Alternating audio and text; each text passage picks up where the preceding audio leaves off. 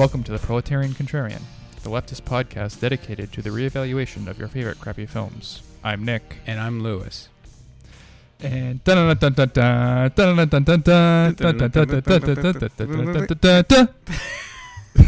was probably way off tune, but you get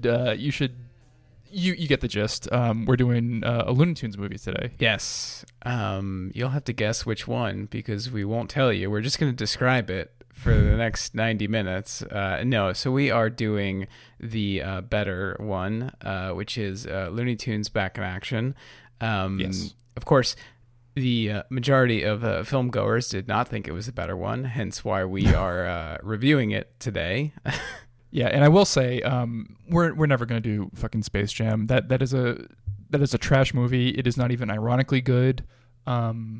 I think the only lasting contribution that it had to culture is that it gave furries Lola Bunny. Yeah, that's true. And honestly, go furries. I'm all behind. If that's your thing, I'm all for it. But otherwise, Space Jam is trash. It's just a meme movie, and this movie's better. Well, the only other contribution to the culture would be those T-shirts you can buy at Walmart that have like hip-hop Bugs, Daffy, yes, and Taz. Yeah, that's the only. That's it. that's not even Space Jam. That's just like weird '90s like mashup culture with Looney Tunes. Yeah, right? That's true. So it's just Lola. That's it. Yeah. Yeah. So what movie are we doing today? This is a you episode for sure. Yes. It is directed by Joe Dante. You might know him for films like Explorers or Matinee or Erie, Indiana. No, just kidding. You know him for Gremlins. Yes. Gremlins 2. Small Soldiers, of course. Small Soldiers. That was... Which is interesting. Good. I was looking at his filmography. Small Soldiers is the last theatrical film he made before this one. Well, that tracks. Was Small Soldiers 99? 98. So he has quite a gap there. He has 1998 with Small Soldiers and then 2003 with Looney Tunes Back in Action. He directed some TV here and there, but I don't know. I mean, I think he's... had always like a contentious dynamic with studios. I think that's kind of what you can always see in his films post like early 80s. Yeah, that was what I was going to say. Like he always struck me in like the course of his career and what I've gleaned from you just because you've talked to me about him endlessly. He always seems like this guy that like, I don't want to say like an art house director, but definitely kind of an underground director who just weirdly made it big with like fucking Gremlins. And it was kind of this 4-quadrant hit that was also really good, but it also played well to general audiences. And he kind of seems like he was uncomfortable with like the level of fame that it got him. I think he was. So a bit of backstory for Joe Dante. He started with Roger Corman I believe editing Roger Corman trailers and then films. He was then given the ability to direct a few Roger Corman films, most notably Piranha. I don't think Piranha is a Corman. I think that's actually when he starts to become more quote unquote mainstream. So he has a film, Hollywood Boulevard, which I think is one of his first Corman films. Which is kind of a pastiche film exploitation slasher that takes place in Hollywood. And then he kind of breaks out with Piranha and then The Howling and then Gremlins and so on and so forth. I'm actually really interested to see The Howling. That's that werewolf movie, right? Yes. Yeah. It takes place in California. And it has the actress Dee Wallace, who is the mother in E.T., actually. Yes. Yeah. Yes. Okay. Yeah, it's a great movie. His early films are amazing. I think it's pretty apparent after Gremlins, when he starts making films like Explorers, like I mentioned before, and Inner Space, that he's not a filmmaker of his time. He's like this filmmaker who kind of his tastes ended somewhere in like the 50s or 60s and was never able to evolve past that. But I mean, that just shows, you know, that he's a unique talent. I just don't think the rest of Hollywood thinks that, unfortunately. I thought of an insufferable analogy that you're going to hate me for, but it is very appropriate. He's like the Captain America of American directors, right? Yeah, like he's a man out of time, and like he adheres to this old school aesthetic and sensibility that that really resonates, like kind of like despite of and because of like the modern sensibilities of today. Yeah. Yeah, and I mean, and just like Endgame, Joe Dante is more or less dead now. I mean, no, he's still alive, folks, but... Yeah, he's doing that podcast with Josh Olson, right? Yes, Trailers from Hell, which started as his website, Trailers from Hell. Pretty active still. He has other horror and pulp and cult directors on to talk about different movies from basically the 40s to now. You know, it's not always horror films either. It's but it's generally, I would say, like cult films. We should we definitely have to add Josh Olson. I think we could maybe get some traction with him on this episode, because he's Joe Dante. They're both on Twitter. They're both very online. Yeah. They're both on Twitter. So, like, damn it, guys, we love you, Josh Olson. Also, shout out. He wrote the screenplay for A History of Violence, which that's right. That who's the director? The Fly guy.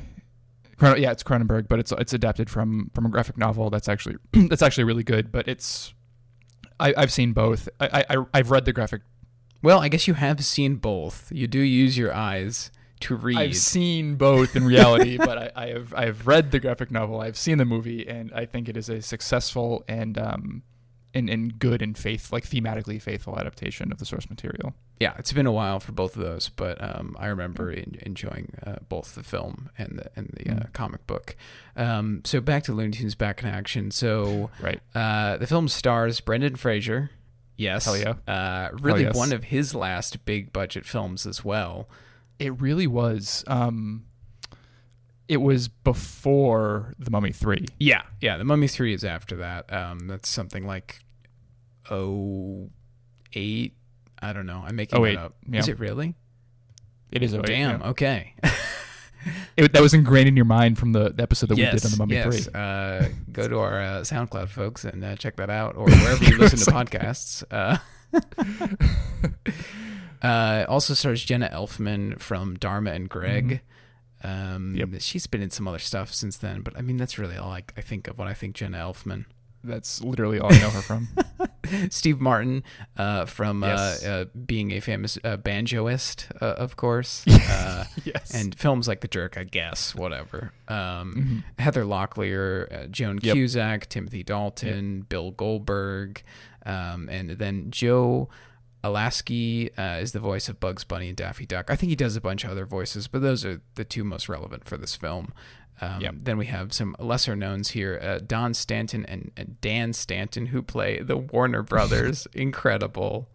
Are they the twins from the Terminator 2, the security guard that Robert Patrick kills with, like he transforms into him? Yeah, they might be. I think it's it. We have to do some of our live action research right now. They might also be in Gremlins 2, because there's two fat twins with Christopher Lee in the lab in Gremlins 2. Okay. Yes. Okay. They are from Gremlins, and they're also from Terminator 2. Amazing. So we totally called that. Yeah. Amazing. Yeah. So actually, I put them in the wrong category here. I should have put them in my Dante regulars category. Sorry, folks. Yes. But just rounding out the starring cast, we have Ron Perlman, if you ever heard of that guy, whatever. A Pete Buttigieg supporter. Infamous Pete Buttigieg. He does get eaten by Tasmanian Devil, though, in this movie, which is pretty good. So, retribution. Then we have some amazing cameos. We have Matthew Lillard as himself, Jeff Gordon as himself, and then Michael Jordan via archival footage from Space Jam.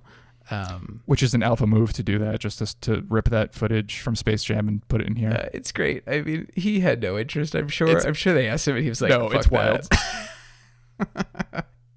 Well, I mean, that's why this film was made, because they wanted to do a Space Jam 2 forever and ever, But the only reason it never happened is because Michael Jordan said no. I mean, they're working on Space Jam 2 now, right? Yeah, I think with LeBron. That's going to be the most insufferable movie in the world. Yeah, it will not be Looney Tunes Back in Action, I will tell you that. No. No. And then rounding out the cast with some Dante regulars here, we have Roger Corman himself, Robert Picardo. If you've seen him, you know him. Great character actor. We have Kevin McCarthy, who is an old film actor in Invasion of the Body Snatchers, the original. And then RIP to our boy, Dick Miller, who I think is in every single Joe Dante film, even like Joe Dante TV shows and Joe Dante made for TV movies. They have a really cool and heartwarming relationship. Like, isn't there a Dante quote? He's like, yeah, as long as I make a movie, I like this guy and we get along and I'll just give him work because he's good at what he does and he's my buddy. Yeah.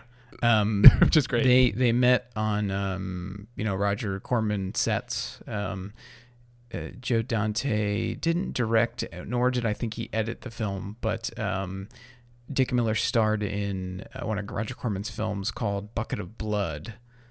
It's a great... Gobble, gobble, one of us.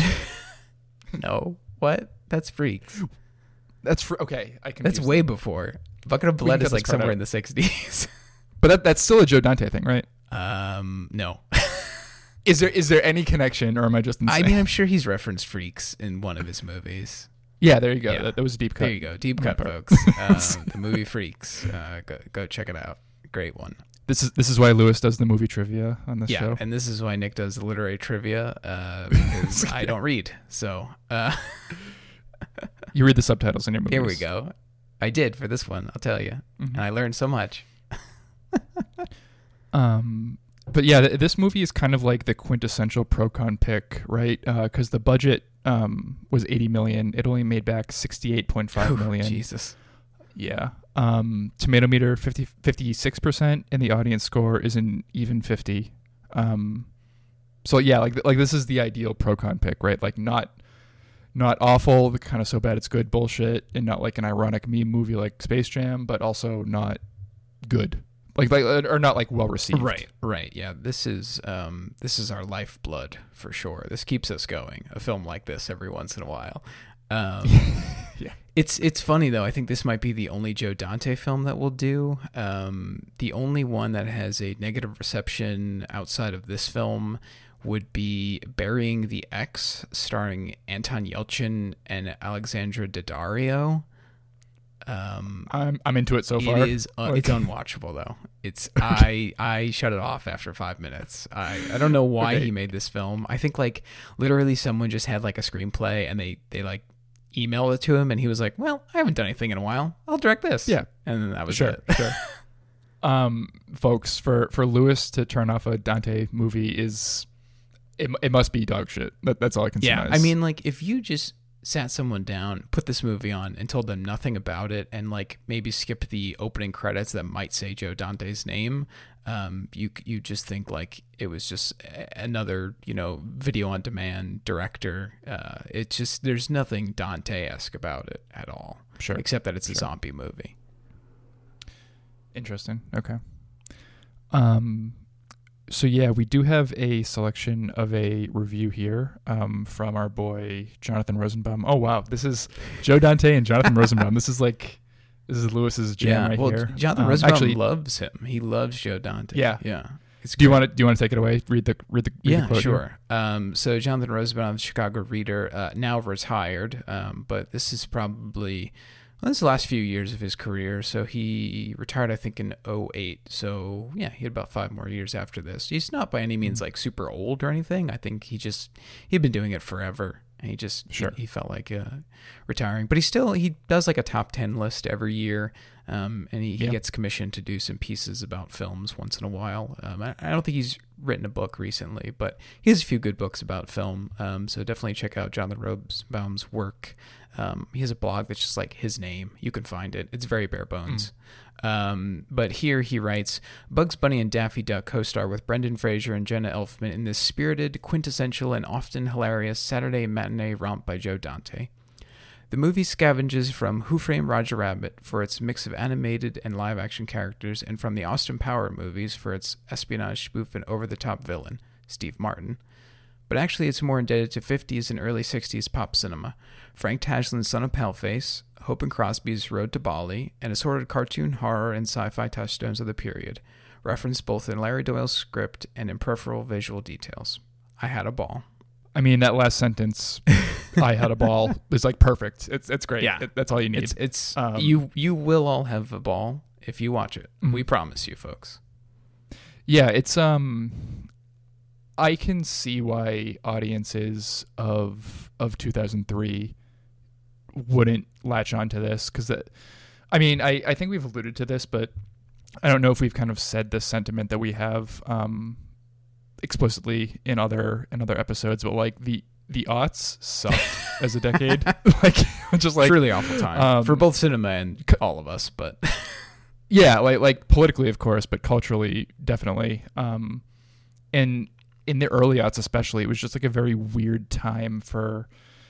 Not only for movies, but for kind of like retro revivals revivals of retro properties. I know there were like dime a dozen. Yeah. There were like those new Scooby-Doo shows, yeah. And the movies where the monsters were real, actually. Do you remember those? Yes. Things like that. I think like there was like a Rocky and Bullwinkle movie. There was I forgot about that. Yeah. Like all those old kind of classic Hanna-Barbera and Warner Brothers like properties were revived, just probably as like really cynical attempts to hold on to the licenses longer. Yeah. Just a quick aside here about Rocky and Bullwinkle. So I'm from Long Island, which I think I've alluded to before, and there was a Rocky and Bullwinkle. I don't want to call it like theme park because that would be overselling it, but it was kind of like it was kind of like a Chuck E. Cheese but Rocky and Bullwinkle themed. There was one small roller coaster outside, but yeah, it's closed now. I believe I saw the Rocky and Bullwinkle movie for my birthday, and then me and my friends went there to this Chuck E. Cheese like Rocky and Bullwinkle attraction. Oof, that is like a Lynch film. That is like some evil energy there. It's Long Island in a nutshell. Yeah, but and who knows why it was open on Long Island? Honestly, really strange. But might as well. I mean, I know like Universal Studios Islands of Adventure has like they have like a Rocky and Bullwinkle like section. Yeah, in like a kind of that kind of whole property section of like their attractions. But yeah, more to the point, like.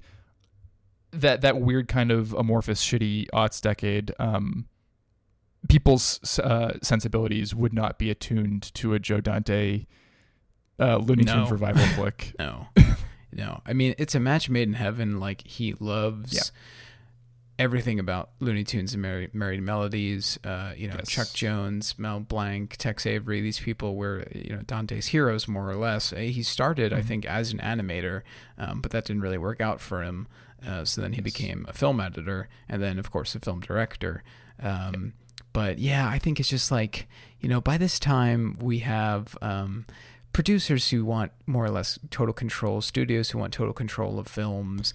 We have films that have to be made for multiplexes and global markets by 2003. It was said in an interview with Den of Geek that Dante really didn't get final cut on this film. He even said, and I think this might be just like a cheeky thing he said, by the way, the finished movie has a different beginning, middle, and end from the one I started out to make. So it's like, was anything Joe Dante's in this movie? I mean, I think the spirit was, but that's a very like laconic kind of like Chuck Jones like joke, yeah. I think. But yeah, I think the only thing that we both don't like about this movie is that the ending really loses steam. It's a wild romp. There's like a lot of things that happen, but like towards the end, it does feel very, like thrown together, kind of like very, like slapdash, like just get it out of production into theaters. Yeah. And I think it's also, thematically makes sense too, because it will, and we'll talk about this when we get there, but they go to space at the end, and really like Looney Tunes, Merrie Melody stuff really never dealt with space all that much besides Duck Dodgers. which of course we see. You know, there it's just, I don't know, it's just like a weird place for Looney Tunes. Even Marvin the Martian, who's one of the antagonists in the climax, to the best of my knowledge, like all of his space stuff was very like ground based, like it was on a planet or on a moon or on an asteroid or something. Like he had a spaceship, but like there wasn't like a lot of spaceship action. To the best of my ability, to the best of my memory. Yeah, I mean, Looney Tunes started in, I believe, the 30s. You know, and of course, I'm sure Marvin the Martian was introduced somewhere. Let's say 40s, 50s. 50s, I think, would make sense. You know, just in terms of sci-fi, retro space age. Kind of thing. But I mean, he was never my favorite anyway, and Duck Dodgers was never all that interesting. But we're getting ahead of ourselves here. But yeah, the ending loses steam and is fairly uninspired, I would say. Yeah, definitely. And I mentioned Chuck Jones earlier, and he's like one of the most prolific cartoonists that worked on Looney Tunes. I pulled a couple of good Chuck Jones quotes here to get us in the mood. So Jones once said, "The author O. Henry taught me about the value of the unexpected. He once wrote about the noise of the flowers and the smell of the birds. The birds were chickens, and the flowers dried sunflowers rattling against the wall." He also said, "The name Chuck Jones, according to my uncle, limited my choice of profession to second baseman or cartoonist." And of course, this is what my favorite Chuck Jones quote: "Bugs is who we want to be. Daffy is who we are." Yeah, that really, I mean, that kind of sums up this movie, I think. Yeah, it sums up life in general. This movie in particular, because Daffy is a failed child. He kind of set the template for failed children, like, well before AJ Soprano was even a gleam in David Chase's eye. Daffy was the fuck up, and like he's much more relatable than Bugs, and Bugs is cool, but like Daffy is the heart of this movie. Yeah, and I think that's something that Joe Dante wanted to focus on. You know, he wanted to make the anti-Space Jam movie. And, of course, with Space Jam, it's more about Michael Jordan than it even is about Bugs. But then when it's not about Michael Jordan, it's about Bugs. And then, of course, as we said, to a lesser extent, even Lola Bunny. She is the dark horse of that movie. It's good. She gave birth to, like, millions of furries the world over, and I applaud her for that. Yeah, even though, I mean, she was created in a focus group, I imagine. But that focus group backfired on them. Like the executives at Warner Brothers could not have predicted that weirdo teenagers the world over would like draw copyright infringing fan art and like and make it their own, basically. So like that's a good thing. Yeah. That's like an anti corporate. It's fair. Yeah, I mean, I think we were right to say it's the best thing that came out of Space Jam. Besides, like, I do like the Space Jam logo. I think that's another thing that I enjoy, but that's about it, honestly. Sure. So this film is really Daffy's film. And, you know, like, sort of Brendan Fraser's film. Brendan Fraser, there's this, like, he's had a pretty... I don't want to say heartbreaking, but like pretty interesting and like very human experience in Hollywood, because he had a Me Too story. Yes, remember? Mm-hmm. And his body was like ruined by the Mummy movies, and they actually make a joke out of this in this movie. When he introduces himself, he's like, "Yeah, I was Brendan Fraser's stuntman in the Mummy movie." Yes, just hilarious. And he had like that really heart-wrenching interview. Right, like when Me Too was at Zenith. Yeah, and, the GQ article. Yeah, and he always seemed like a decent guy, despite being like this big name Hollywood star, and so I think like in a metatextual way, which is thematic for this movie, it is his movie too. Mm. I keep forgetting he's in the Doom Patrol, the DC universe. Online streaming service show. He's Robot Man. Which is great. That's awesome. Incredible. I haven't seen Doom Patrol, but I love that shit. That's great. Yeah. I mean, if there's a reason to see it, it's Brendan Fraser for sure. Sure. Wait, isn't Timothy Dalton in that as well? Is he? Yeah, I think he plays the guy in the wheelchair. We have to look this up. Live action research. Okay. So I guess the theme for this episode is metatextuality. It really is shit. In doing multiple instances of our live action research, is thematic. So you're welcome, folks. Really quick. Yes. So yeah, the Doom Patrol. Timothy Dalton is Niles Calder, aka the Chief. Who is AKA Professor X, right? I mean, yeah, the character that Stan Lee ripped off for Professor X. So I guess like successful artistic theft and metatextuality are the themes of this episode. Yeah, I mean, and I think that's just like the theme of Joe Dante's career. Yeah, honestly. Yeah. I think he's always been a guy who made films that were full of homages, pastiche. His first film, which is a film that I don't think any of us will ever get to see unless like a museum picks it up sometime in the near future. It's called The Movie Orgy. It was made in 1968. It actually got him his job at Roger Corman's production company, because it was like this collage and compilation of movie clips, trailers, and commercials that ran like 7.5 hours long. And he would show it on college campuses. That sounds amazing. Yeah. That sounds incredible. Yeah. It's I wish we could see it. I think because there's so much copyrighted material in there, it'd be impossible to get all those rights to show it in theaters. We definitely have like a third theme to this episode, because like the idea of floating copyright, yes, like starting with the furry fan art inspired by Lola Bunny and like going to this movie orgy. That's wild. Yeah. I did not know that. Mm-hmm. It was also sponsored by Schlitz beer out of Milwaukee. Yeah, it's actually really good beer, folks. If you, it's hard to get unless you live, I think, in Wisconsin. That's the only place I've ever seen it in. My wife's family is from Wisconsin. Shout out, everybody. Thank you for introducing me to Schlitz beer. We should see if they'll sponsor this episode. I would sell out in a heartbeat to do that. Yeah, well, I think they might be owned by like Anheuser-Busch or one of those awful companies now, but whatever.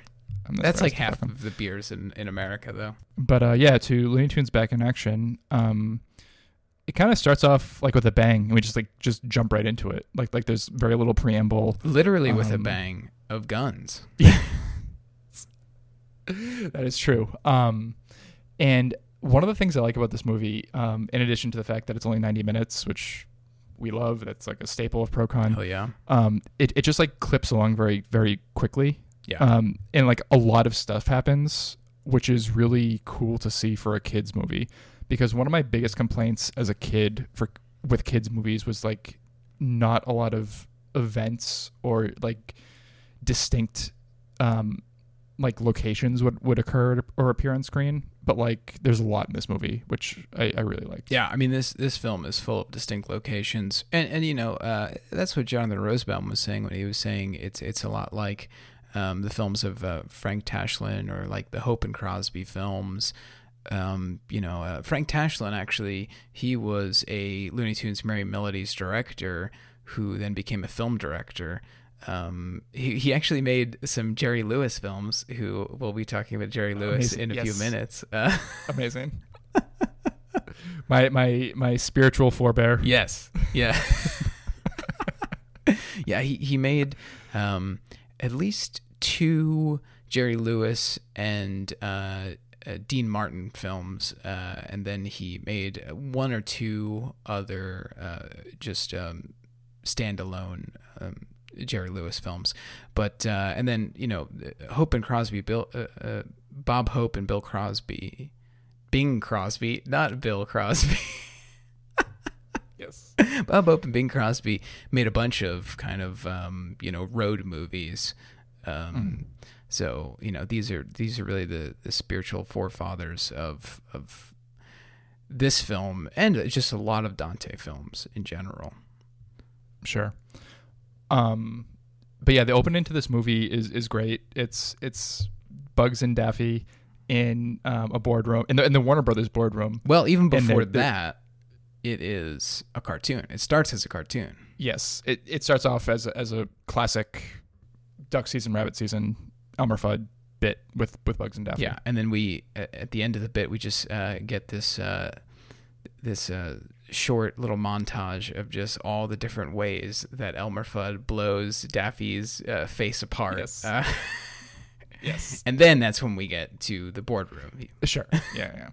And this scene was interesting because, like, this movie obviously doesn't focus on this, but, like, it lightly touches on, like, the class aspects between Daffy and Bugs. That's right. Bugs, of course, he's like effortlessly cool. He's so charismatic. He's hilarious. Everyone loves Bugs. He's the face of Warner Brothers. And Daffy, of course, is his foil. He struggles. He tries really hard, and we love him for it. But we only love him because he's a goof and he's a fuck up.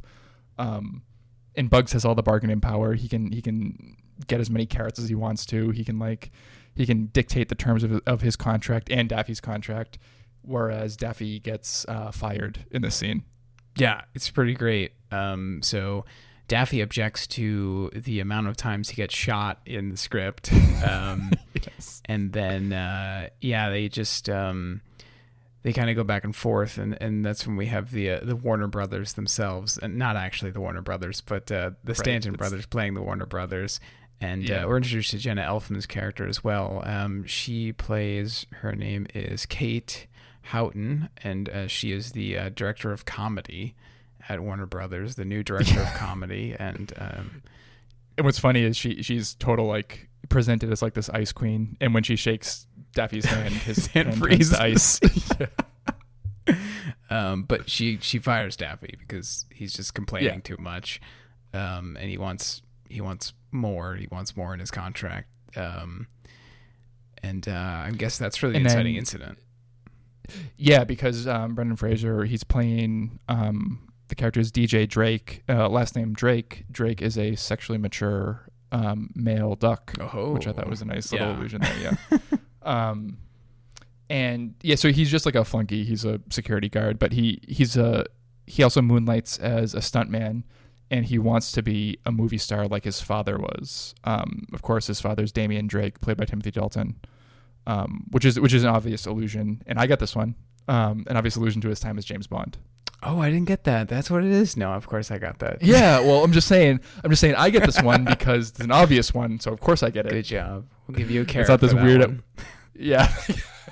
Or I don't know, some duck pellets, whatever you want, whichever one. Duck pellet. Yeah.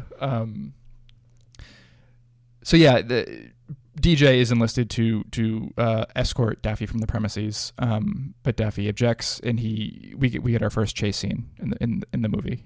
Yeah, I mean, and it's Dante at his best. It's just, it's through the back lots. There's a lot of sight gags. I mean, surely just this whole scene is full of sight gags. It's just the whole movie is, but like this scene, there's even less dialogue, I think, than some of the other scenes later on.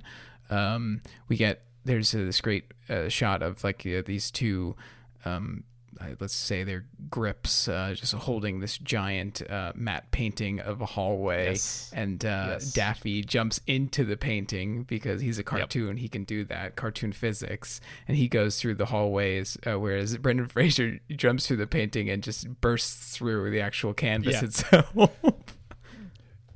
This movie is actually an interesting counterpart to, of course, Who Framed Roger Rabbit, because in that movie, like, there's this whole that's like the world building version of this idea, like, because like the status of cartoon characters and like their class position and like their it's all like very fleshed out and thought out, and in this movie it just is right. Like it just is, and it's presented, and this kind of plays into our, I don't want to say anti-world building sentiment, but like our skeptical sentiment in regards to world building, because like you don't need that much to make the conceit work. If you do put thought into it, and I do like Roger Rabbit, I think it's a good movie. Like if you do put that level of thought into it, it works very well. But like you don't have to every time. It can still just like fly by the seat of its pants and work fine. Right, for sure. And I mean that's kind of that is the merry melodies and Looney Tunes cartoons, right? Like, no one goes out of their way to explain the world that they live in. No one has to explain how these characters continually live after they're blown up or, you know, fall off cliffs. It's just, it is what it is. I mean, it really kind of invented, I think, cartoon physics, more or less. Oh, undoubtedly so. Much more than Disney did. Disney's like the ultimate. I'm thinking like early Disney, like Bambi or Pinocchio or whatever. Like that's like the ultimate in realism, right? Like cartoon realism. Whereas Looney Tunes' Merry Melodies are like this. It taps into kind of like this primal id logic of like visual logic, and that's why it's so funny, right? But yeah, so the rest of this scene has a lot of that cartoon physics stuff going on. There's one of my favorite bits in it is when they are they're climbing these stairs, and then Daffy opens a door and he's like, "Don't follow me," and of course Brendan Fraser follows him through the door, and he is on the set of a Batman movie. Yes. Yes, it is the, I believe, the Val Kilmer Batman suit on just some other guy. Yeah, I think so. And then he falls down, and then right there, after he falls down onto the giant whoopee cushion or whatever it is, like there's the Batmobile. Yes. And Roger Corman is directing Batman, which... holy shit, imagine. If that could ever happen. Inshallah. He's still alive, guys. Come on, give it to him. In his last days, after coronavirus, it's his make-a-wish. Make Batman. Yes. Oh, my... Yes. Because he did that Fantastic Four movie that never technically saw the light of day. Yeah. You can get a rip of it. Yeah, you can find it on YouTube. He also did a film I was looking up. I was like, was he ever in the running for making a Batman movie? And it seems like no. I mean, why would he be? But he did make a film in 1995. Well, he produced it, called The Black Scorpion. And he said he wanted to do a female Superman, Spider-Man, Batman film. What? Okay. Yeah, and so she's basically more just like Batman. She's not much like Superman or Spider-Man. Yeah, but he doesn't know comics very well. But like... I would love to see like a Batman of Zurinar movie by Roger Corman. Oh my god, the weirdo, crazy backup personality that Grant Morrison invented for Batman. That would make sense too, because you know so many of Corman's earlier films were made because he literally just took acid, like the film The Trip. That's oh man.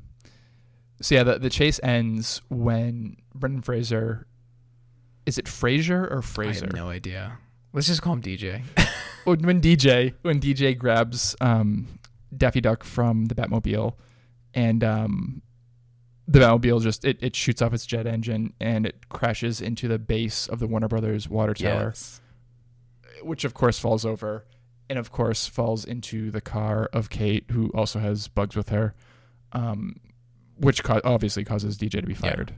By Dick Miller. Yes, that's right. Dick Miller's the other security guard who fires him. And also, this is when we have the only joke that I think Joe Dante did not sign off on in this movie, which is the Finding Nemo joke that Bugs says. That joke really stood out to me because it was so awkward and unfunny.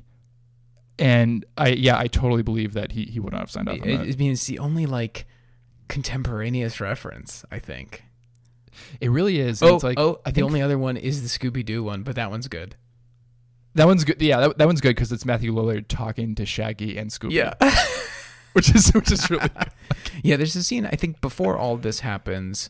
It has to be before all this happens. It's in a cafeteria on the Hollywood lot, the Warner Brothers lot, and we see Scooby and Shaggy, animated Scooby and Shaggy, chastising Matthew Lillard for his portrayal of Shaggy. Yeah, he's like, "You made me sound like a stoner man," or like a hippie. I think he says something like that. And then Scooby says, I forget what does Scooby say, but he like snarls at him and like snaps his teeth. He just barks and snaps his teeth at him. He says like, "Or I'll really give you a Scooby snack" or something like that. He has like some line. Yeah. It's amazing. So yeah, DJ, cementing his fail-son status, goes home. Well, not to his home. He goes to his dad's home because he lives with his parents, of course. But it's appropriate. It works. and it's like this really big opulent house, and there's a lot of movie posters because like his dad is the James Bond actor essentially.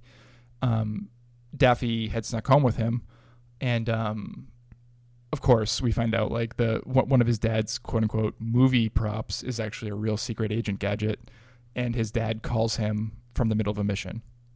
Yeah, it's pretty great. It's just like selfie video. And he's just like beating up these guys in the background. He's like, "You have to come help me and find the blue monkey." And I guess that's really the big inciting incident of this film, right? I mean, it's the blue monkey is the MacGuffin. It's also stupid, and I don't like it. It's one of my least favorite things about the movie, especially like once we get the actual blue monkey. That's I think when the movie actually just like takes the turn for the worst. I have a galaxy brain theory on why they included this plot, but we can get to it once we get to the end. Okay. It holds up. I think it's good. I can't wait. Yeah. So basically, Damian Drake asks DJ, he's like, "Oh, come rescue me. I trust you, son. This is your big chance." DJ jumps in the car with Daffy, the car that he used to deliver pizzas when he was partially employed before, which is another huge fail-some moment. And they go off, and he's told go to Vegas and look for Dusty Trails. Is that her name, or Dusty Tails? I can't remember. Dusty Tails. Yeah. Heather Locklear's character. And we should say the car they go in is a Gremlin, an AMC Gremlin, which obviously are not made anymore. Amazing. I love that. And the Gremlins theme song picks up in that moment when they get in that car. I noticed that. I did not know that car was actually called Gremlin. Yeah, the AMC Gremlin. It's not made anymore, but it was big incredible. In I think the 70s and 80s. Jesus. James Joyce has nothing on Joe Dante's intertextuality. That's my hot take for this episode. So then we cut back to the Warner Brothers Studios, and we see Kate getting canned because she had signed off on a Elmer Fudd Rabbit Season, Duck Season bit without Daffy, so Bugs gets shot. And then this opens up one of my favorite lines of the movie. The Warner Brothers, the literal Warner Brothers, fire her, and she's like, "You can't fire me. I work so hard." Blah blah blah blah blah. And then she says, "My movies have made like $950 million," and they said, "Well, that's not $1 billion," which is like. That is the state of current movie production right now. Oh, that's incredible. Well, the state of current movie production, they'll take anything, I imagine. Oh, hey, fuck you, Hollywood. Yes. But I'm thinking like big budget, like Marvel style. Oh, yeah. Disney bullshit. For sure. It's an incredible line. I also like when Bugs goes behind the Warner Brothers and he takes the shape of the Warner Brothers. Like he turns himself fat and has glasses and a suit on. There are a ton of good, tiny little sight gags. They're like blink and you'll miss them. Yeah. There's the one where the frog that wears a top hat, he eats a fly that's buzzing around in the restaurant. Yes. Just like random little shit like that totally makes it all feel very complete. And that's when Bugs turns into his Marilyn Monroe alter ego, and Michigan J. Frog, which is the frog's name, he does his "Hello, my baby" thing like right as Bugs change. Yes. Yeah, so if Daffy is the fail child icon, Bugs is definitely a trans icon. Yeah, I think that's, I think so. That has been posted on Twitter before. That's been thrown about. But super, super prolific crossdresser. Very, very comfortable with that. And like, what's interesting about the crossdressing, like, of Bugs whenever he does it, like, it's played for laughs, but it's never played for laughs at his expense. Right. It's always like at the expense of the goofy people who like his enemy, right? Like it's always like his enemy making a fool of himself. Right. Yeah. Not perfect, but like more progressive and accepting than like you would think for like a cross-dressing gag from the fucking 30s. Right. We are introduced to Steve Martin's character here, I believe. Oh my God, yes. The chairman. Yes, yeah. Another fail son. Honestly, like I think he's our third fail son for sure. But he rounds out the trifecta. He's like the CEO of Acme. Yeah, I think his only name is the chairman. I don't think he has another name beyond that. He basically plays it like the bastard love child of Austin Powers and Dr. Evil. Yeah. More heavy on the Austin Powers, that's for sure. But he also does like the weird pronunciations like Dr. That's Evil. He's the evil genius like Dr. Evil. Yeah. Not much of a genius, but he's evil. Well, like the evil guy in command who has underlings. Yes, yeah, for sure. I wish I could have... I should have stopped the movie to read all of the names of the people on the Acme board. Yes, they're great. I only know two of them because I have them written down here. Ron Perlman's is Acme VP Never Learning, and then Robert Picardo's is Acme VP Rhetorical Questions. Yes. Ron Perlman is really funny because like he normally has like a very deep, impressive voice and everything, like the Hellboy voice, right. But like he just does this, like this goofy virgin voice whenever he speaks. And we're introduced to the chairman. This is the line that he says when we're first introduced to him. He says, "We cannot have 9-year-olds working in sweatshops making Acme sneakers. Not when 3-year-olds work for so much less." Which is what the real world is like. Yeah. Which is what Warner Brothers. And I think it might be Robert Picardo who replies, "But sir, 3-year-olds need naps." And then Steve Martin says, "Well, we'll put espresso in their sippy cups." Yes. Oh my god, this movie is so good. This movie is amazing. It's a masterpiece, besides the ending. Yeah. So yeah, basically, CEO Dr. Evil wants to capture DJ and Daffy because he did capture Damian Drake, right. And we get a funny scene where he pulls up in the intercom on the view screen. It's like, how's the interrogation coming? And then we cut to Timothy Dalton tied up, but still all of the thugs interrogating him. And then one guy gets punched. He's like, he's about to crack, sir, and he gets punched again. That's great. I'm not sure if it's this scene, but I might as well just say it. So the blue. Blue monkey, the diamond is what the chairman is looking for, and it has the power to turn people into monkeys. Okay, I might as well tell my galaxy brain theory now because this is it's relevant here. So the idea of monkeys, gorillas, apes, what have you, being a very common recurring motif in comic books and also cartoons is like. They're probably the most common animal, I would say, like as like a concept in like comics and cartoons. You got Magilla Gorilla. Mm-hmm. They're very human, but they're still animals, which like makes it funny.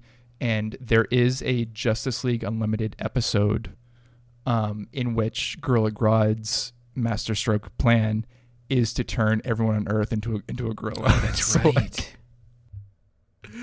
Like, So yeah, the episode in Justice League Unlimited where Gorilla Grodd does that plan came out in 2004. Oh. Or it came out in 2006. So it came after. But like, I think it's just like a stock plot that they had and like befitting kind of the slapdash production of this movie. I think they just grabbed it and they used it here and then they reused it once that JLU episode came out later. It's possible, right? I mean, it's all Warner Brothers. Yeah.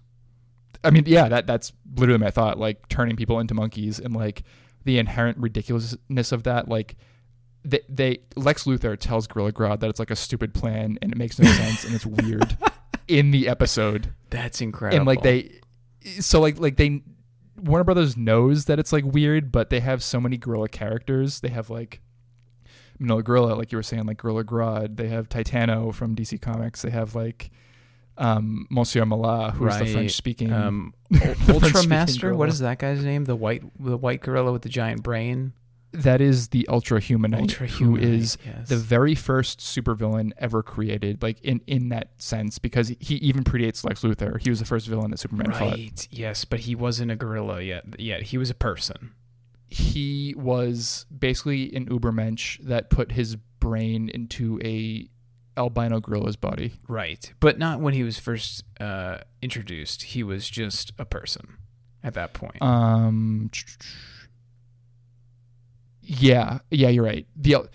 To crib from Wikipedia, the ultra The Ultrahumanite is the first supervillain faced by Superman and is among the first supervillains of the golden age of comics. He was designed to be the polar opposite of Superman. While Superman is a hero and a superhuman strength, Ultrahumanite is a criminal mastermind who has a crippled body but a highly advanced intellect. Right. So basically, he was just kind of like Ersatz Lex Luthor, but then he eventually does put his mind into a gorilla. Yeah, incredible. Why not? When in doubt, put your mind in a gorilla. Sure, why not? Yeah, so from the Acme headquarters, we then go to Las Vegas, where they go to... We should add really quick that Kate and Bugs take off after DJ and Daffy and Damien Drake's his actual spy car. Yes. And they start chasing him. Very much kind of like an Aston Martin type spy car, just a 2003 variation, more or less. And I will note that the rocket launcher that Bugs accidentally shoots off, it has the same sound effect as the rocket launcher from the N64 GoldenEye game. You know, I thought I recognized that sound. Kind of like that pneumatic, like... Yeah. Yes. Sound, yeah. That's incredible. Yeah. So in Las Vegas, they go to Yosemite Sam's casino, which is called Sam's Wooden Nickel, which is incredible. What a name. Amazing. Heather Locklear is a showgirl. She's doing this hilarious burlesque. Amazing PG-rated striptease with dwarf actors who are wearing Yosemite Sam masks. Yeah, and they have like little guns. They have like little fake guns. It's great. And like the backup dancers pick them up and like toss them around. It's ridiculous. Yeah. So they meet up with her, and actually they say that her character Dusty Tails, is that it? Dusty Tails? It's a play on Dusty Trails, right. Tails is like a sexy sex stuff, illusion, I think. Right? Yeah. That's actually why this film was rated PG, because it's like innuendo is one of the reasons it's rated PG, and it's this, and I think one of the other jokes later in the film with Elmer Fudd. So she sang 4 of the theme songs for Damien Drake's spy movies. They say so. She knows DJ from childhood, more or less. But she's also a spy in her own right. Yes, she's actually a spy. She dons the quintessential cat suit, and she's supposed to give them the the Queen of Hearts. It's the Queen of Hearts card. Yep. And Yosemite Sam is contacted by Dr. Evil Steve Martin, and he's like, "Oh, catch them for me, and I'll pay you $1 million." And so Yosemite Sam and his henchmen go after DJ and Daffy. Heather Locklear helps them escape, and they do with the card. But then they get into this fight scene that it's a pretty good fight scene, I think, with the henchmen. Yeah, I mean, for fighting cartoons, and it's crazy. So Joe Dante had talked about the filming, the production itself, and they had to film each scene 3 times.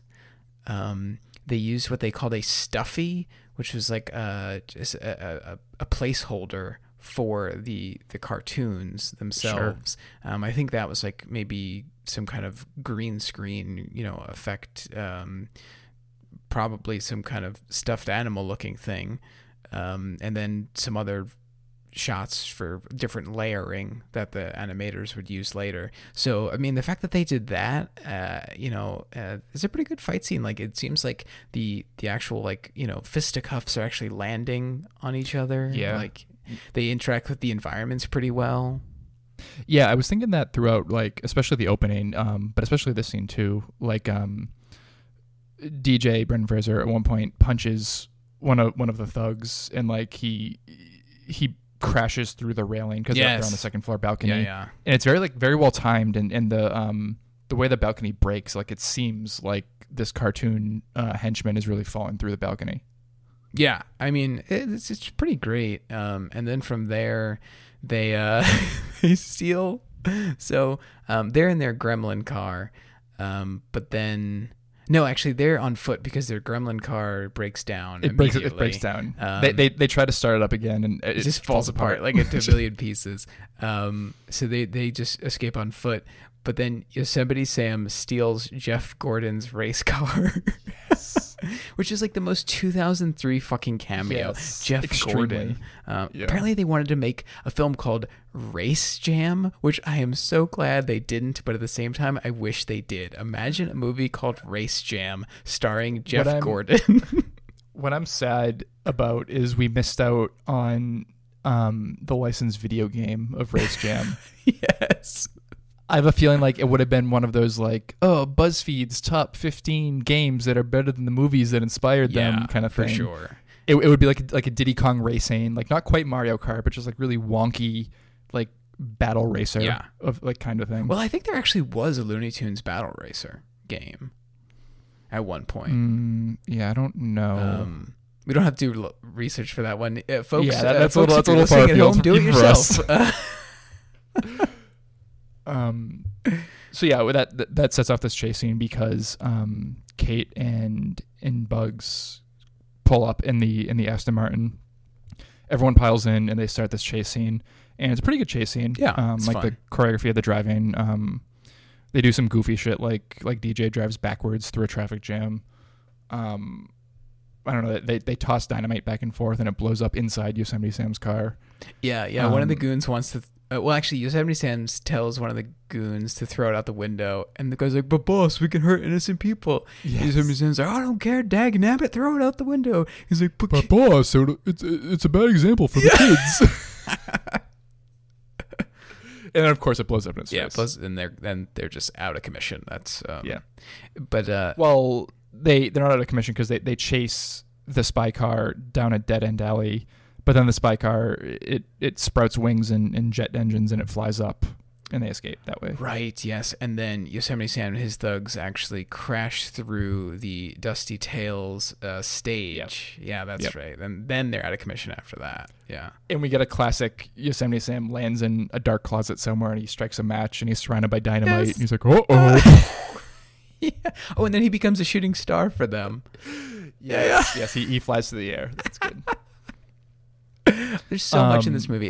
It's so easy to miss every gag because there's so many and they're so good.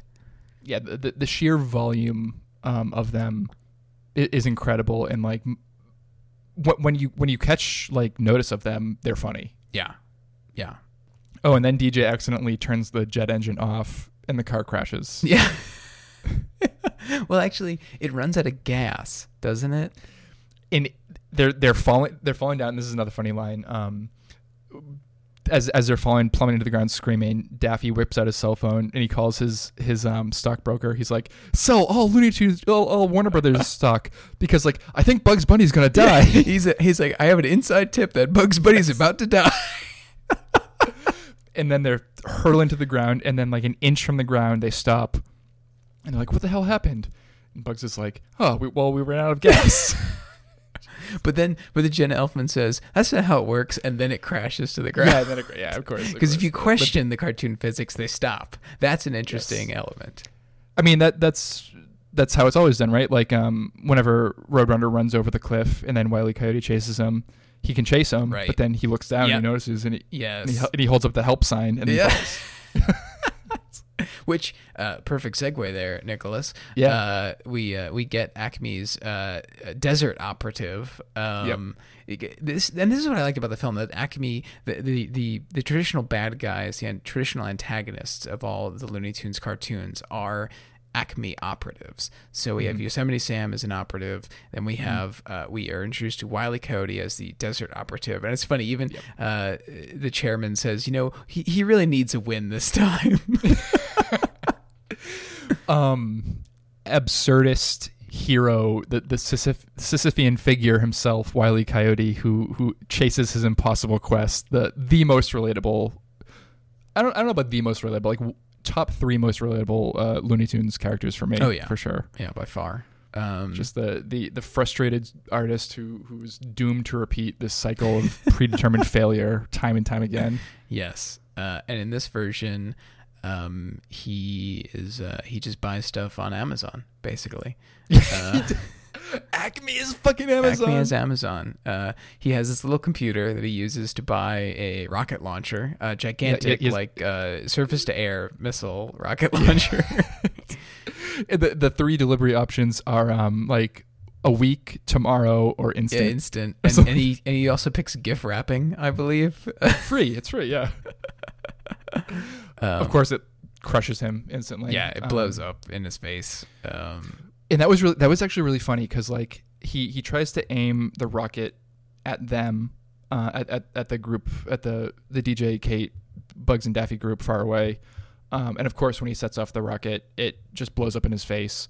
But like before it blows up, we cut back to the group walking away, and they're like a mile away. Yeah.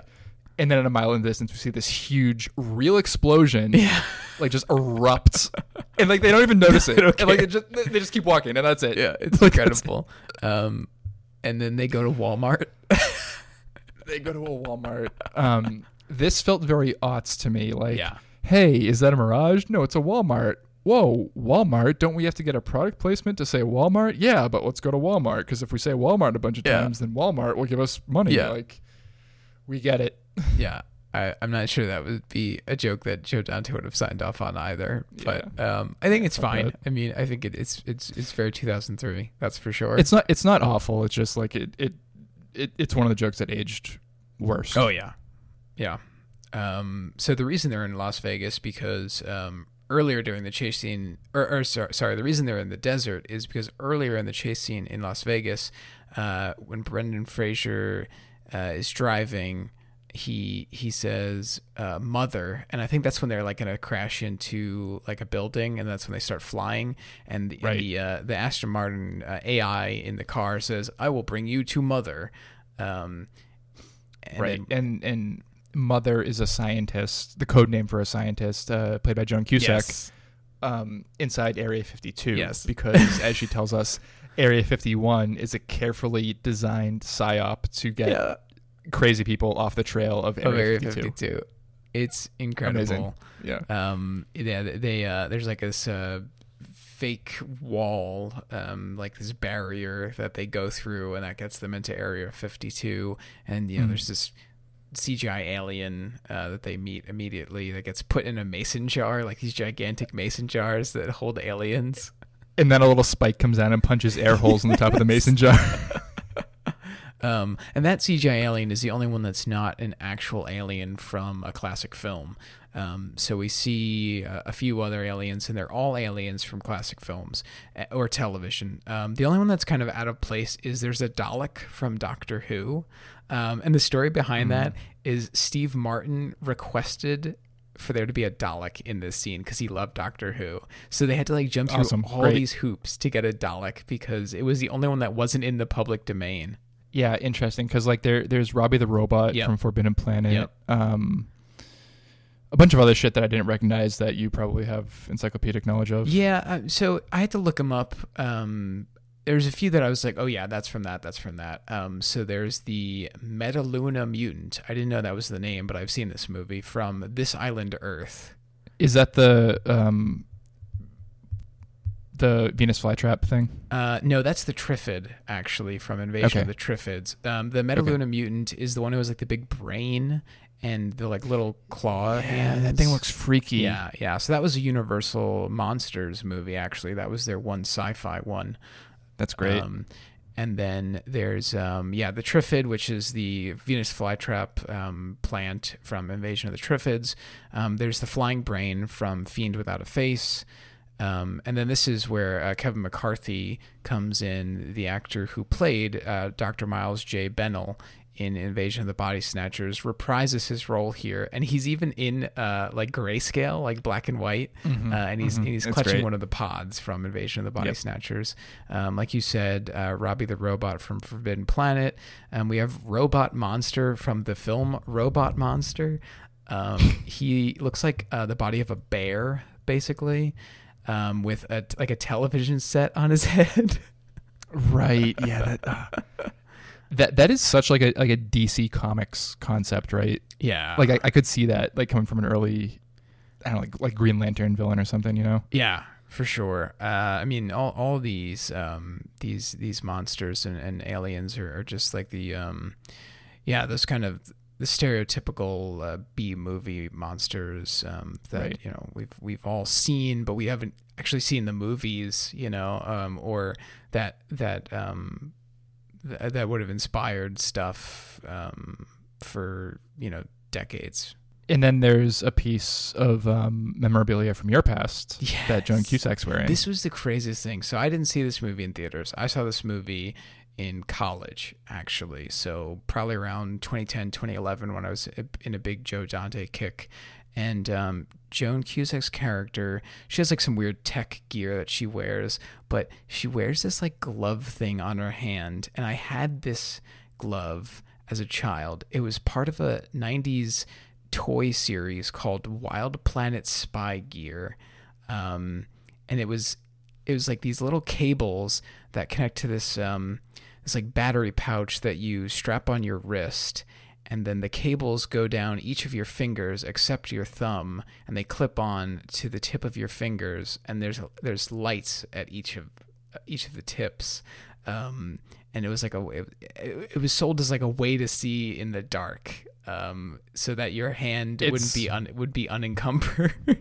It's crazy. It's wild. Like I remember that spy gear stuff. Like there was like a laser pointer you can wear on your glasses yes. or whatever. Yep. It's like super clunky and yep. you know, like just like goofy shit. But it's funny that they repurposed it. Yeah, it's incredible.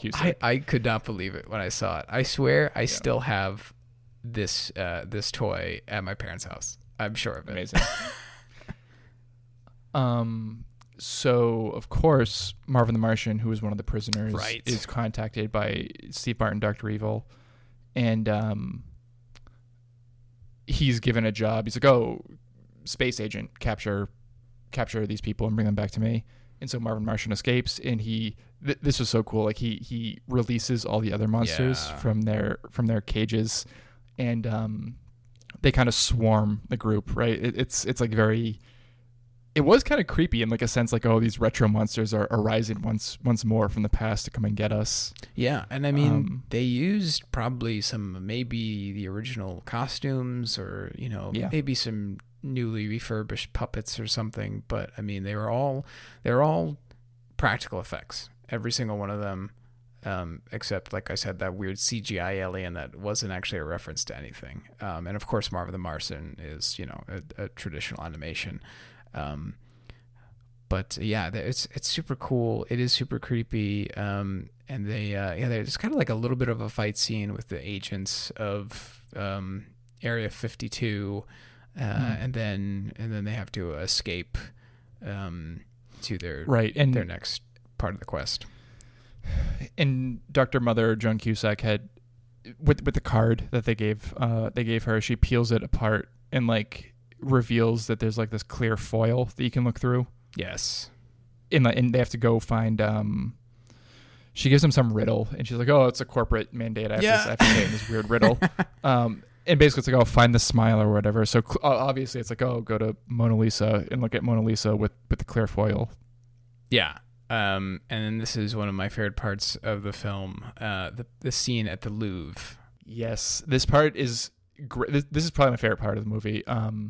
So they get to the Louvre. They look. It's very like National Treasure. Yeah. They look through like the foil thing in the card, and they see the secret map in Mona Lisa, and it's a map to Africa. So like, okay, we gotta go to Africa. And then Elmer Fudd shows up, and Bugs and Daffy run away, and Elmer Fudd chases them. Yes, but no, there's a line though right before that happens. They're like, but Elmer, we made 35 movies together. He was like, but I was secretly evil. Yes. And Daffy's like, ah, show business. Yes, that's right. So Elmer Fudd's chasing the two of them. And they jump through a bunch of different paintings. They start off in a Dali painting. Yeah, persistence of memory, the clocks. Yeah, and they're all like goopy and crazy and like dripping, and they're running really slowly. Elmer Fudd pulls out his gun, and his gun droops. Yeah. And he pulls it up and he tries to shoot, and the bullets like go like 2 feet and they fall. Yeah. But then Daffy and Bugs literally laugh at him because it's like a flaccid penis. Yeah. This is one of those PG moments. And then they kind of do like they jump from painting to painting. They go to the Edvard Munch Scream painting. Mm-hmm. And when they run in the background, and then when they run across the bridge, they scream, and then the screamer screams, and that like stuns Elmer Fudd. Yeah, then they go to one of like Toulouse-Lautrec's random like Moulin Rouge can-can paintings. Yes. And they do the can-can with Elmer Fudd, and then they just escape from there. They slam him with their butts. Yeah. They go to the Seurat painting a Sunday afternoon on the Isle of La Grangette. Even if you don't know what that is, you've seen it before. It's that famous pointillist painting. And every time Elmer Fudd fires his shotgun, it makes a spray of pointillism. It's so cool. Yeah, I kind of like the rest of the canvas where like his buckshot hits is like bare, and it moves all the pointillist dots all around in like a splatter effect. It's pretty great. And then when they get out of that painting, actually, they have a didactic moment where Bugs explains what pointillism is. Yes. And he's like, I like to learn something in my movies. Yes. And then he just like blows, and because when they jump through these paintings, they adopt the style of the painting. So there's some in pointillism when they jump out of the pointillism painting, and he like coughs or he sneezes or he blows, and then Elmer Fudd just dissipates. Yeah, except his boots stay, and everything else is gone. And we cut to Daffy, who he's drawing connect the dots on his body because he's. Yeah, because he's half points and yeah, it's pretty great. So good. So yeah, then they're just outside in Paris, and there's the Eiffel Tower, and perfectly positioned around the Eiffel Tower are posters for like a Jerry Lewis like movie marathon, and that's because the French inexplicably love Jerry Lewis. I don't know if they still do, but like a lot of film publications love Jerry Lewis films, and I will say I think like they're worth watching, and they're well made, especially the ones he directed himself. If you want to see a movie that is just like utterly baffling, you should see I believe it's called Ladies Man. It he's like a Failson college graduate who then becomes he just becomes a boarder at like a women's boarding house, and I like it. Just folks, just see it. It makes like no sense. The set itself is like this weird cutout set, like a dollhouse cutout set, and like there's very little dialogue, and most of it is just like Jerry Lewis just making weird fucking noises. But I think that's why the French like him. Yeah, I just think of that tweet that went viral a while ago. I forget the movie, but like he's the delinquent, something delinquent. So basically, when we introduced to Jerry Lewis in the scene, he's just standing in an alleyway and he's playing with a knife, and he's like, he's just like doing this. The Delicate Delinquent, that's the name of that. The Delicate Delinquent. Yes. He's just like. He's just whipping this knife around, and this woman's like, I'm not going to hurt you. I'm your friend. Oh, my friend, eh? It's amazing. Oh, just the best. Yeah. So, yeah, the movie, one of Dr. Evil's henchmen captures Kate and brings her to the top of the Eiffel Tower. Bill Goldberg, wrestler Bill Goldberg. Yeah. I thought that was Stone Cold Steve Austin at first, but another bald guy with a goatee. With a goatee, yeah. He carries her to the top of the Eiffel Tower. And then the vulture, that like dumb vulture, is cartoon helicopter. Helicopter. He's like, I'm a dangerous bird of prey. Huh? Oh, I'm a dangerous bird of prey. I'm gonna get my victim. And. Brendan Fraser catches up to them. The henchman gets away with the card, but DJ saves Kate using the gadget he got from Dr. Mother, and he's able to save her using his stuntman training, because she falls off that top. She falls off the ladder. Swing down, give her some flowers in the way, and meet up with Bugs and Daffy. And they're like, oh, well, it's great, but we don't have the card anymore. oh, well, let's go to Africa. Just like fast, gotta move. Yeah. Not much happens in Africa except they find the actual blue monkey diamond. Yeah, and it's basically a barrel of monkeys piece. Yeah. The way it's shaped, it's like the S shape, like with the arms. Well, that's like the little piece of the puzzle that gets them to the blue monkey diamond. The actual diamond itself is a diamond with like a monkey head. Yeah. That's true.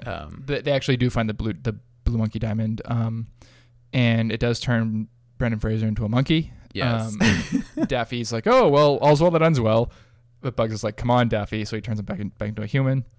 But then Steve Martin, Dr. Evil, and the not Stone Cold Steve Austin henchman catch up to them. Well, when they first arrive in Africa, we see Granny, Tweety, and Sylvester on an elephant. Yes. And they bring them to the Blue Monkey Diamond. But then it's revealed that none of them are actually themselves. They zip themselves down. And they're Bill Goldberg and Steve Martin. Although before that happens... And Taz. And Taz, right. Yeah, Tweety is Taz. But before Tweety does that, there's a moment where Tweety sees other birds that are like him. And they all like pelt Sylvester in the head. And then we cut to Tweety wearing a dashiki and then yells, "Cry freedom!" Which is inexplicable. I did not remember that. I've seen this movie at least 3 times, and I was like, I don't know how I forgot the Tweety in a dashiki moment. Perhaps referencing a 1987 film called Cry Freedom about South African anti-apartheid activist Stephen Biko, which was directed by Richard Attenborough. Sure. Okay. That's okay. That's all I could figure out. I was like, if there's any director that would do that, it would be Joe Dante. Yes. But yeah, so they get the diamond. The bad guys get the diamond, and they capture everybody and bring them into the Acme headquarters via teleporter. Right, and they have this elaborate. They have Timothy Dalton tied up to this elaborate death trap, like he'll be blown up and crushed with an anvil, and the train of death, of doom, the train, yeah. Oh, and then there's the blade. I think it's the blade of doom. And they're like, "Who brought the blade of doom in? That's just overkill." Yeah. So Steve Martin gives the diamond to Marvin the Martian to fly to the satellite in space, and then Steve Martin and his underling that he was hitting on earlier in a very Me Too way. Very Me Too. They hide in an anti-monkey shield. And they're like, okay, turn it on. We'll come out when everything's ready. And DJ and Kate have to fight a giant Acme robot guard dog. Yeah, it was kind of similar to like ED-209, I thought. Yeah, like a children's. Like it's just an idea, this giant robotic beast. But this is where, I mean, like the movie just loses me here. Like it's just that dog is boring. The Marvin the Martian space stuff is boring. Because Bugs and Daffy go after him in a ship they steal. Yeah. And yeah, that's what I was getting at when I was saying like even the early Looney Tunes stuff that happened in space, it was like space on another planet. Like it was still like ground based, and even though like the jokes were like spacey, right? You know, flying through space is like it's very Space Jam energy. Yeah, it is a lot of Space Jam energy, and like just nothing is really that funny in this scene either. It's just like, come on, wrap it up. Like let's get to the end of this movie. Right. Because DJ saves his dad. He swings and he jumps in front of the train. And he grabs his dad and they jump to the side. And that causes the train driven by Wile E. Coyote to push the dynamite, and that blows up. And like, it's not funny. It's just like standard action, like child-friendly action stuff. Yeah, exactly. Like it becomes the thing. It's basically spoofing. And then, in space, Daffy saves the day because he turns into Duck Dodgers, which is his alter ego that he's done in. Plenty of other Looney Tunes shorts, and there was actually a Duck Dodgers show around the same time on Cartoon Network. Do you remember that? I do, and I think Daffy also was a Green Lantern. Yeah, there's a crossover episode where he meets the Green Lantern Corps. yeah. Oh my God, there's good art here. He's like hanging out with Kilowog, which is great, and just It's pretty incredible. I remember watching that show just for that episode. But you noticed this, actually. There was something interesting about Bugs Bunny's carrot lightsaber that he had in the scene. So Bugs Bunny goes out to fight Marvin the Martian and to try to destroy the satellite. And Marvin the Martian has a gun, and he shoot like a laser gun, and he's shooting at Bugs Bunny. And Bugs has a carrot, and it turns into a lightsaber.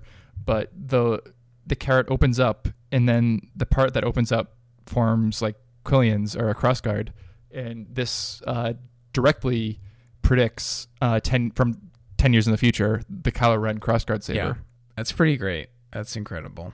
Also, I just looked this up, and this is pretty relevant. Green Lantern, his oath that he says is, in blackest day or brightest night, watermelon, cantaloupe, yada yada, a superstitious and cowardly lot with liberty and justice for all. That's amazing. You know, I think in one of the Lego Batman games, I think it might be the final one, Lego Batman 3, you can actually play as a Green Lantern. Hell yeah. But they save the day, and then Steve Martin gets turned. Crucially, Daffy saves Bugs because Bugs is on the ropes because Marvin Martian has him cornered, has him like trapped, and he's about to shoot him. And then Duck Dodgers flies in to save the day and destroy the satellite and get the diamond back. And he sends Marvin the Martian flying off, kind of like Darth Vader. And he brings Bugs back to Earth. Right. Yes. And then. The chairman steps out of his anti-monkey shield too early, and he actually gets turned into a monkey instead. No one else is a monkey. Like, hey, what's going on? And then the director yells, "Cut!" And that is actually the voice of Joe Dante. I would know because I've watched many an interview with him. And then it is all an elaborate film within a film they were shooting. Yeah, and we get a funny part where Brendan Fraser runs into himself and he punches himself in the jaw. Yeah, he's like, "Oh, you remember me from the Mummy movies?" Yeah. It's me, your stuntman. And then the Looney Tunes, like the rings at the end of Looney Tune shorts, they like fall onto Daffy. As this movie ends, and then Porky Pig comes out like he always would, where he's like, "Abdi, abdi, abdi, abdi, abdi," and then like the lights close on him. They're like, "All right, Porky, we'll see you tomorrow." Yeah, it ends on a super weird meta note. That's it. That's literally the movie. Very, very abrupt, but I appreciate how abrupt the ending is. It saves it from like the 20 minutes prior, I think. Yes. The last. The last 100 seconds redeems the previous 15 minutes. Yeah, for sure.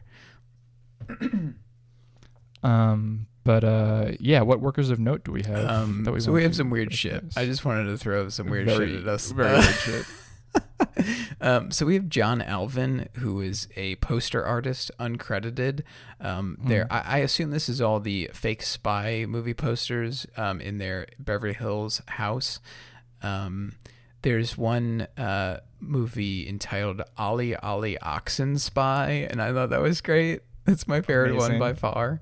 But they're just, rip-offs of Bond posters. But Bond pastiches, pretty cool. This is one of my favorite Merrie Melodies Looney Tunes shorts. He was uncredited because it's just archival footage here. It is the voice actor Johnny Davis, who voiced the character of Owl Jolson from the I Wanna Singa short. Yeah. Which I Wanna Singa. Yeah. And then the moon and the sun and the stringer. I Wanna Singa.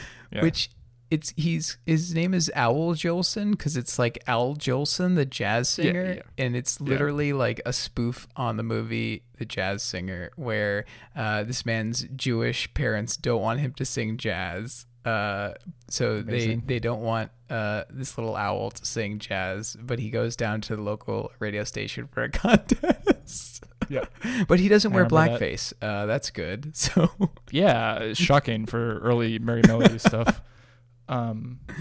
We also have a bunch of greens persons. Is that like people who wear green suits in the green screen? So I thought so as well. No, it's literally people who are like horticulturists, basically. Okay. Yeah. So okay, I found this description from getinmedia.com, a website that just tells you how to get jobs in media. It says, a member of the film crew with a green thumb who procures, places, and looks after any vegetation on the film set. Working with real or artificial landscaping, the greens person works to make a lowly patch of dirt look like the Garden of Eden and a mundane Hollywood backlot look like an alien rainforest.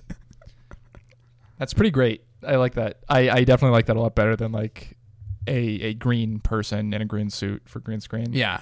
But yeah, we have a bunch here. We have S. Ford Jones, Ricardo Patino, Lee Runnels, Anthony Vitaglio, Christopher Morente, uncredited, Hans Soto, uncredited.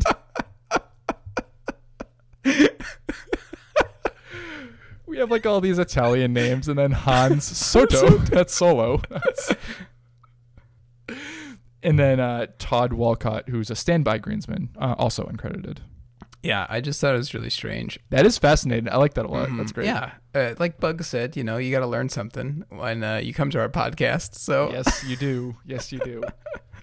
That's the greens person is the term for this episode, yes. I guess. Yeah, definitely. It's one I learned 5 minutes before recording. Yep. So closing thoughts, Nick, who would you recommend this movie to? Our broke recommendation, pretty codified the way we do this one by now, but anyone who's burnt out on the Disney Pixar hegemony, it's no secret we're kind of anti-MCU here, Marvel Cinematic Universe, and anti-Disney. I guess by default that makes us stands of Warner Brothers in DC. I know Lewis and I both definitely prefer DC superheroes to Marvel superheroes, but I mean these media conglomerates, none of them are good, but we can have our preferences. And I think we both definitely fall on the Warner Brothers side of things. Yeah, I would say so. I mean, I think just like in terms of Looney Tunes and Merry Melodies, as a bulwark against Disney stuff, just, you know, leagues ahead of its time, honestly. Yeah, just very, very innovative and fresh and bold compared to like the, I mean, not to be totally anti-Disney. Disney did a lot of good things for animation and like a lot of innovative things for animation, but just So in comparison, so sanitized and like kind of like staid and family friendly as opposed to like fresh, exciting stuff like this. Right. Mm-hmm. I mean, anything that like drops anvils on people and blows them up, it's just cooler. Yeah. Yeah. Inherently so. For our woke recommendation, this is kind of a bugbear of mine. This film, Looney Tunes Back in Action, is better than Space Jam. Yes. We recommend you put this in your rotation and take Space Jam out, please. Yes. Joe Pitka, who directed Space Jam, is a loser who did music videos and commercials and like one other film. So I heretofore deem him the Virgin Joe Pitka and the Chad Joe Dante. What else did he direct? He directed one other movie. I can't even remember what it's called. Let It Ride. Yes, that's it. In 1989, starring Richard Dreyfuss, Robbie Coltrane, David Johansen, Jennifer Tilly, and Terry Garr. Yep. That's wild. His photo on Wikipedia is insane. Yeah, it's ridiculous. It's insane. Why the hell did he direct Space Jam? I have no idea. Well, he was a commercial director. I think that's kind of just... yeah, I guess. That's just so wild. Yeah. But yeah, fuck Space Jam. It's a meme movie. If you watched it, you probably wouldn't like it. This movie's just better in every way. Mm-hmm. But yeah, our bespoke recommendation is for dork-ass fail children like ourselves, whose interests are neither cool and super mainstream nor edgy and counterculture and underground like ourselves. I mean, we're neither one of those. No, yeah, we're not. But like we kind of occupy this weird other space of like simultaneous self-consciousness and self-defeating tendencies, because that's Daffy. This movie's Daffy. Mm-hmm. Daffy's for you, Daffy's for us, and this movie is for Daffy. He totally embraces that side of himself, and that's how he saves the day and saves his friend. And yeah, there's totally a follow through of like, you could say like Space Jam is the Bugs to this movie's Daffy. Okay.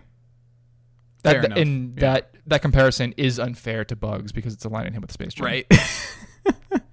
Yeah. But you get my point. I do. I'm gonna coin a term here, which has probably been coined, but I think the what you're trying to get at here with our taste and where it falls between these two binaries here, I think our taste, I'm gonna coin this term, is liminal culture. Liminal culture is good. When I first wrote this blurb in our notes, I was thinking like, oh, the third way, but I didn't want to use the term third way.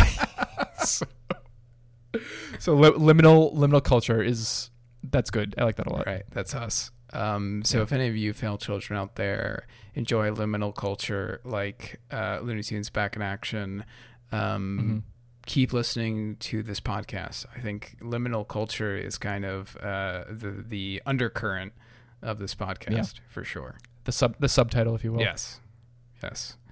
Yeah. Thank you for sticking it out with us. This harebrained film. I'll allow it. That's all, folks. Bye.